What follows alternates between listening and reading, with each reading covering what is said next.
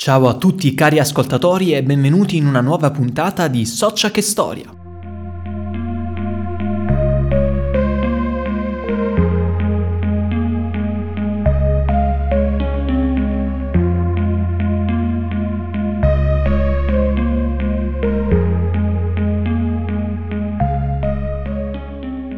Via Zanardi 449, una zona poco illuminata tra Trebo di Reno e Bologna, sorge un'antica dimora, oggi fatiscente e circondata da un giardino incolto.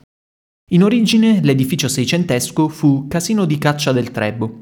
In questa villa di campagna, di quelle che venivano appunto definiti casini di delizie, spesso vi si tenevano riunioni tra i più noti intellettuali bolognesi, tra cui Michelangelo Colonna e Francesco Carracci. Il proprietario era il conte Carlo Malvasia, celebre storiografo d'arte e scrittore, vissuto tra il 1611 e il 1693.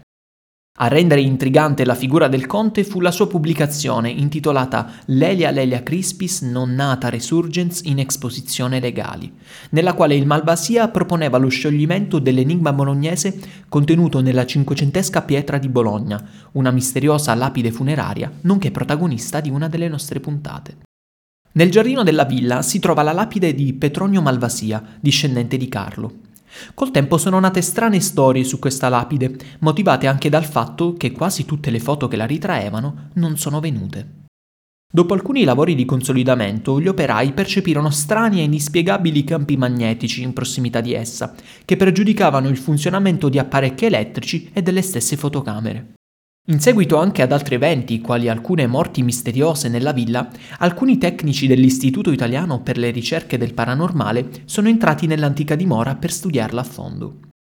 Per prima cosa hanno constatato che a disturbare le foto sembra che sia l'inspiegabile carica magnetica proveniente da questa lapide, che agli strumenti dei tecnici ha fatto registrare la sua massima intensità proprio al centro dell'iscrizione.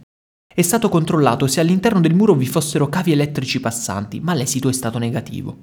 Inoltre, nonostante al tatto la lapide risultasse più fredda rispetto al muro, il termometro a infrarossi segnava 20 gradi costanti, mentre tutto il resto del muro e dell'ambiente non superava i 15 gradi. Il fenomeno è rimasto inspiegabile, lasciando ampio spazio all'immaginazione degli amanti del paranormale. Ma questa villa nasconde ancora qualcosa. Negli anni l'abitazione ha conosciuto diversi proprietari, fino a passare nelle mani della famiglia Alessandri, che vi abitò insieme alla figliastra Claudia Mazzitelli. Di loro tuttora non si sa molto. Secondo alcuni Clara era una bambina, secondo altri una donna adulta che, come testimonia l'insegna Villa Clara posta in cima al cancello d'entrata, potrebbe aver ricevuto in eredità la proprietà. A questo punto affermare quali siano i fatti reali e quali invece leggende metropolitane diventa molto difficile. In ogni caso possiamo individuare due versioni principali. Secondo la prima, Clara fu sorpresa dal patrigno nel mezzo della notte mentre si era appartata con un sottoposto e per questo fu imprigionata. I più superstiziosi, invece, affermano che Clara era una bambina chiaroveggente che pare riuscisse ad annunciare sciagure che puntualmente si verificavano, quindi il padrigno decidette di murarla viva. Molto spesso, nelle vicinanze della villa, vengono segnalati fenomeni paranormali.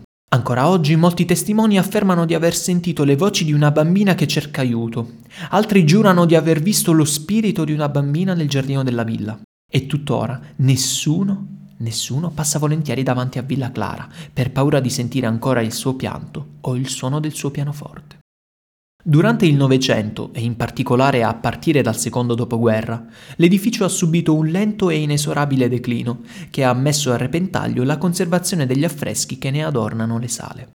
Nel 2009 la svolta, un articolo de Il Resto del Carlino annuncia che la casa è stata ereditata da Maria Vittoria Bossi, che ha scoperto tramite il testamento di essere figlia dell'ultimo proprietario della villa, l'ingegnere Alessandro Alessandri, e di aver appena ereditato la casa stregata più famosa di Bologna.